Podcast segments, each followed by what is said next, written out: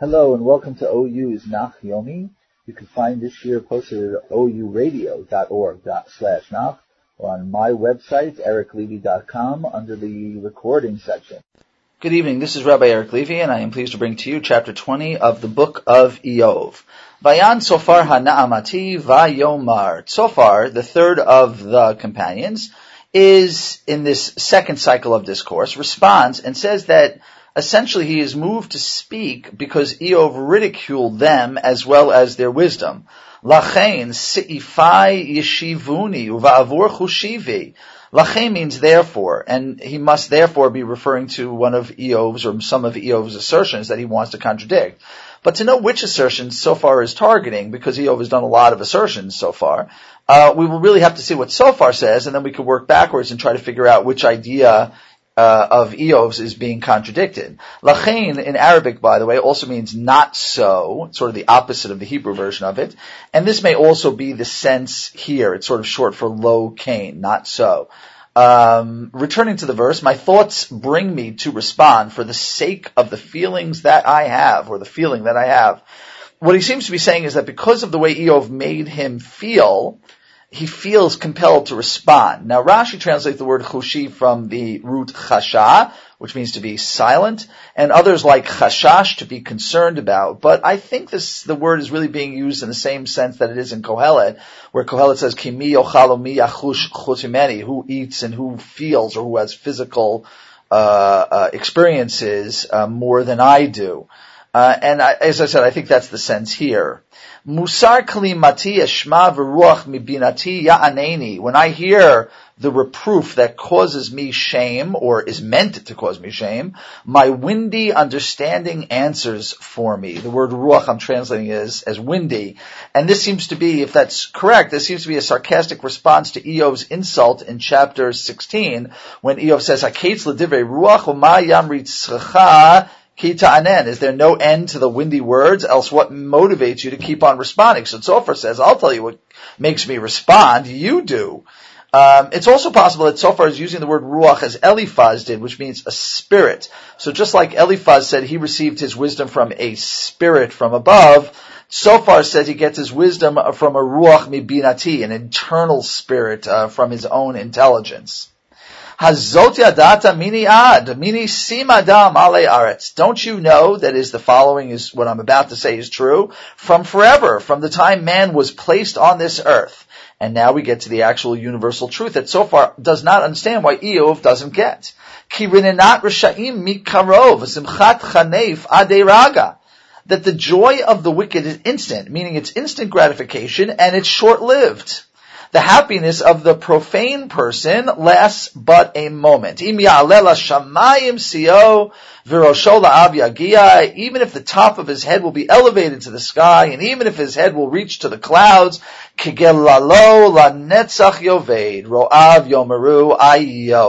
like his excrement, he will be lost forever. Those who look for him will say, where did he go? He will flitter away like a dream, and they will never find him. He will be scattered like a night vision. Although in, in modern English we might say it dissipates or or uh, or vanishes, but uh, here it's using words of scattering or flittering. Ayin shizafatu velo tosif velo o tishurenu mikomo. The eye that beheld him no longer will his place will no longer be seen. Now, in modern Hebrew, the word shazaf, lishtazef, means to get brown by the sun. But the original sense comes from the idea that the sun is looking down at you. Um, in Shir Hashirim, it also has that sense uh, where the sun is looking down at you, but then it's matched up with the word ra'ah, to see, which means really to kind of focus in on something for whatever effect might happen. Getting back to the verse, this is a direct negation of Iyov's assertion that the wicked and the good are all treated the same. And, and, and, perhaps more closer to the other assertion that Iyov said, which is that the wicked prosper due to their wickedness. And so, based on that, or based on those two things, Iyov said that God is unjust. First, he lets the wicked prosper because of their wickedness. And in, and, and he treats wicked and the, and the righteous just the same. So Tzofar says, listen, the fact that the wicked benefits, those are short-term gains, but in the long run, the wicked will disappear. But more than just disappearing, there will be a price to pay. And what is that price? Banav yiratsu dalim viadav tashevena ono. His sons will satisfy or must satisfy the poor, and his hands will return his wealth. So not only will he have to return his ill-gotten gains, but his children will wind up paying off the debts of the poor. And which poor? Probably the poor, the people who are impoverished by their very father. And not just a financial reversal will take place, but a personal punishment will come down on the wicked as well. And here one, one wonders whether Zophar is hinting that this is exactly what is happening to Iyov. Atzmotav mala'u alumav V'imo alafar tishkav. His bones wither away in his youth, and with him, that is, along with his withered bones, he will lay down with them in the dust. Now, as in chapter 15, I think the word mala'u has an extra aleph, so I'm not translate, I'm translating it as wither rather than malay or full. But either way, the sense is that a person dies before his time because of his sins. Just to sum up, the sinner may look like he's being rewarded according uh, according to um, to Zophar, but eventually he will die young, and his children will wind up paying for his crime, both literally and uh, metaphorically. Next, in verse 12, Zophar begins a metaphor, a metaphor about food, which represents the profits and rewards of a person's actions, or specifically a wicked person's actions. Im tamtik lishano. If evil will be sweet in his mouth, he will hide it under his tongue. Yachmol aleha velo yazvena He will desire it and he won't let it go. He will hold it in his mouth. As opposed to the sweet taste of the quick success that he has in his mouth of his wicked ways. Lachmo b'me'av nepach Mirorat pitanim bikirbo. His food will turn, meaning it will turn bad. It will go sour in his guts. It will turn to python's poison, literally python's bitterness inside of him. So, to feed the emptiness of his stomach, because the food has all gone bad, metaphorically speaking, of course, he will turn to his ill-gotten gains. But, chayil bala, vaiki enu, mi bitno yorishenu el. After he swallows his wealth, he will vomit it up. God will eradicate it from his stomach. And in its stead, that is, he lo- loses his first food, it turns sour. He tries to devour his ill-gotten gains, but that gets thrown up out of his stomach.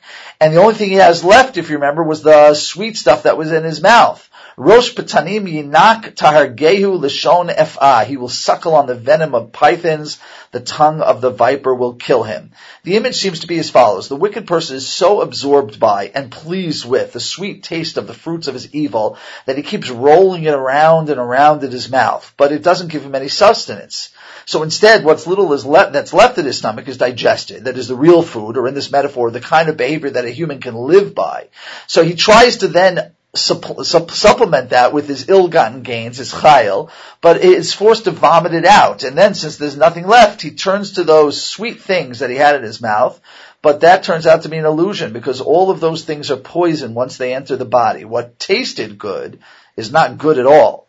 By the way, once again, we have an extra aleph here. The word rosh, rosh ptanim, does not mean head, but it means poison, which is normally spelled resh vav shin, not resh aleph shin, which is how it's spelled resh vav shin in Devarim chapter 32 in the, in the famous Ha'azinu.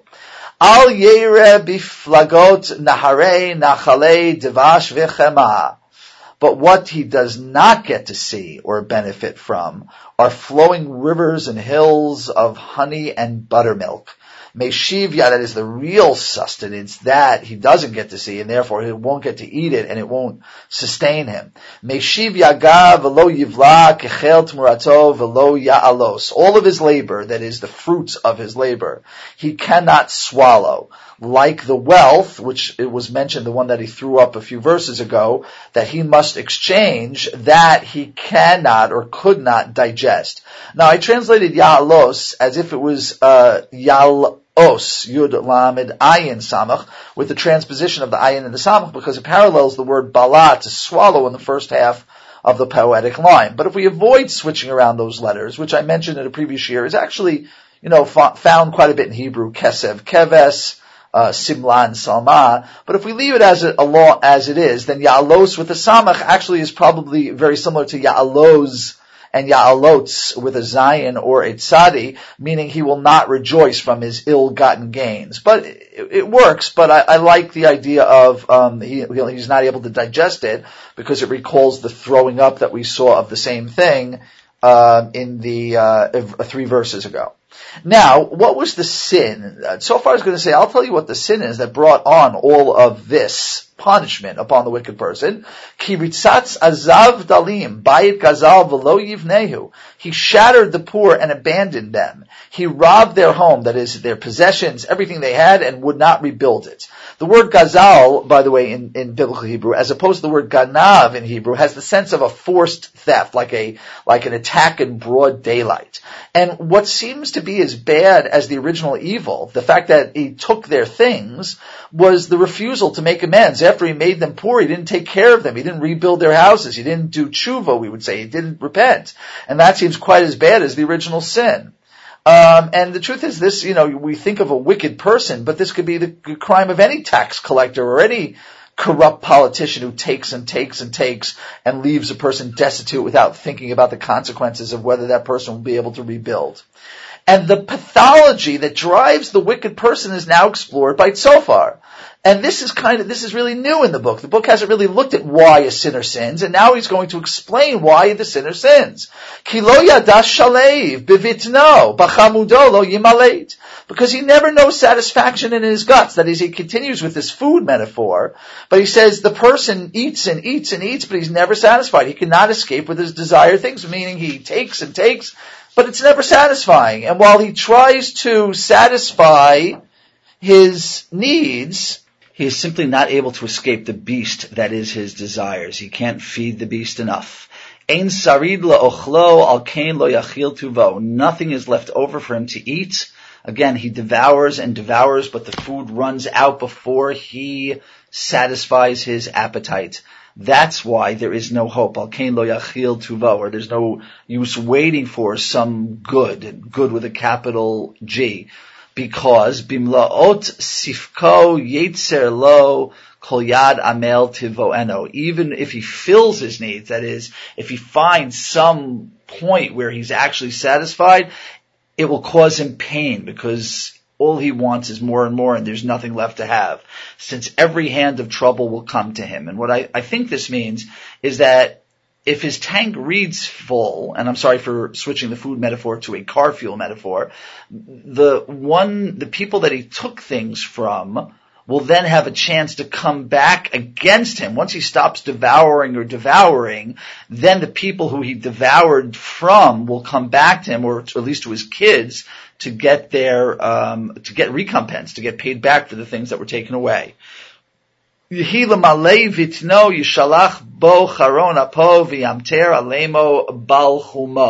When his stomach does fill up, he, that is God, will send his anger against him and rain down war upon him. Yivrach mineshek barzel tach lefehu keshet nechusha. He, that is this wicked person, will run from iron weapons, bronzed, but then bronzed bows, like a bow and arrow, will pursue him. Which means if he runs from the short range weapons, like the swords that are made out of iron, the long range ones, like the bronze tipped uh, uh, arrows, will catch up with him anyway.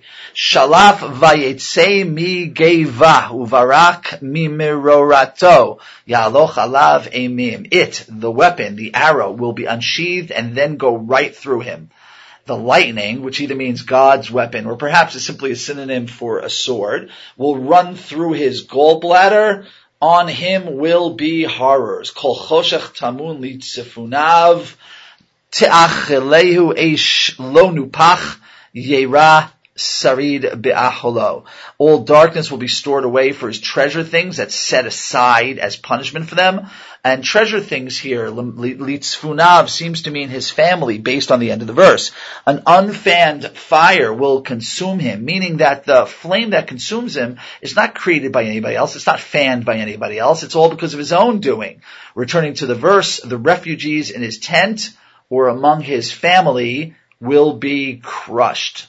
Uh, the word there is yera, which comes from resh ayin ayin, which means to be weak or faulty or to crack. Yigalu shamayim avono ve'eretz lo. The heavens will uncover his sins and the earth will rise up against him. And after going through the motivations and the pathology uh, um, and the destiny of the wicked, so here in verse 27, it Tzofar goes back to the standard um, the standard business of accusing Iyov of being wicked. Iyov said that he wasn't guilty, and he demanded that if you, that his innocent blood not be covered by the earth, that it be allowed to scream up from the earth. So here it Tzofar asks, sort of as a rejection of that, that the wicked person's sins will be revealed by the heavens and the earth will rise up against that person, which means it won't protect the person, it won't reveal the innocence of the person. The heavens and the earth will reveal the sin of the person. Yigel Yavul Beito Nigarot Biyomapo. A flood will exile him from his home, flushed away in the day of his, that is God's anger. Zechelek Adam Rasha Melohim V'nachalat Imro Me'el. This is the lot of the wicked person from God and the inheritance that God has declared for him. So in the end, Sophar reverts to moralizing and accusing Iyov based on the truism, what's become a truism, that if you're suffering, you must be a sinner. Nonetheless, Sophar's observation on the pathology of the greedy that the greedy person, that the evil person takes and takes and is never satisfied, even though he's stolen billions and billions. I mean, that's actually a, a very good observation. And it's also an observation that in the end, not only does this person suffer himself, but that his family pays the price as well. I mean, all of this could be essentially on the front page news of the newspapers in these troubled times of the year 2009. Not that I'm pointing to any uh, modern figures that make the newspapers and comparing them to biblical figures, and I'm not trying to point to any prominent members of Jewish society. But you know, if the shoe fits, uh, nonetheless, I don't want to wind up into the same uh, accusatory trappist Tzofar of blaming people of sin. That's really for God to do and not for me to do. But I have to say that while Tzofar responded in the end poorly by accusing Iyov of being a sinner, and that's why all this is happening to him, his observations of the motivations of sinners, his observations of what will happen eventually, that there is a payback or there could be a payback, uh, there's something to be said about what Sophar is saying. Unfortunately, none of this comforts Iyov, as we will see in the next chapter.